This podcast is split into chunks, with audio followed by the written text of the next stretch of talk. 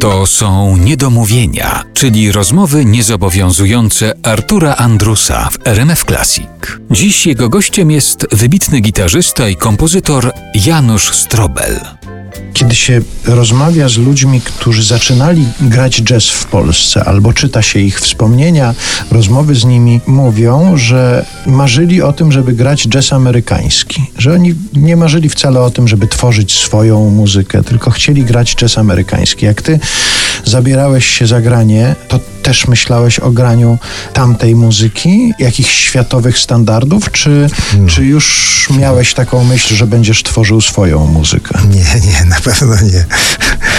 Ja stosunkowo późno za, za, zacząłem jakieś próby robić kompozytorskie e, swoje.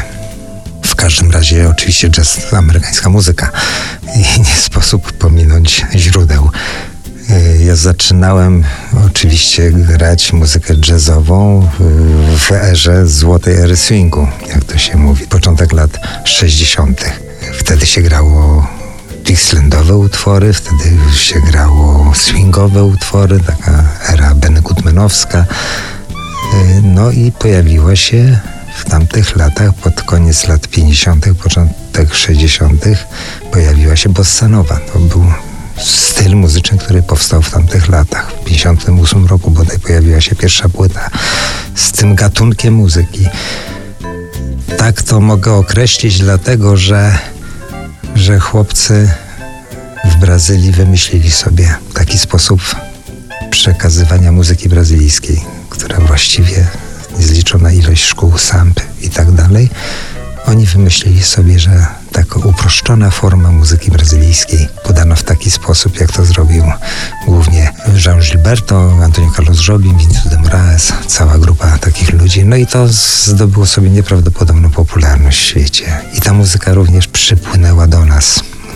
Najpierw do Gdańska, pewnie drogą morską, mhm. myślę. Tam był taki zespół muzyki brazylijskiej, w którym miałem przyjemność grać, składający się z Brazylijczyków. Tam się uczyłem tej muzyki. No i... Staliście w porcie i czekaliście na jakiś statek przypływający z Brazylii? Z nowymi płytami, tak, tak? dokładnie. Tak. tak było, naprawdę? Znaczy nie, no tam dostęp do tych płyt był ograniczony, ale ja akurat w tamtych latach przez Brazylijczyków miałem łatwiejszy dostęp do tych materiałów. W tamtych latach, jak domyślasz się, nie było yy, nut tamtej muzyki do uzyskania, nie było szkół, na których można się było uczyć, nie było płyt.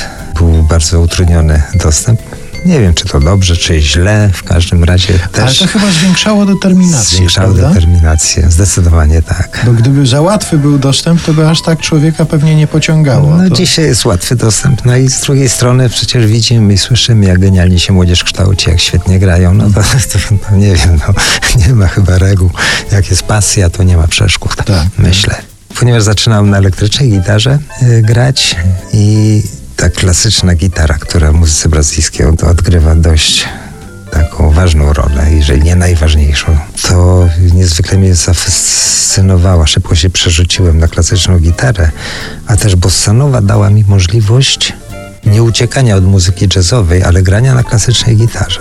I to była chyba ta przyczyna, która pozwoliła mi bez e, straty jakiejś i i tęsknoty odłożyć elektryczną gitarę na bok, bo wiedziałam, że ta klasyczna gitara nie pozbawia mnie możliwości grania muzyki jazzowej. Właśnie przez dostęp do takiej muzyki, jaką jest bossa nowa.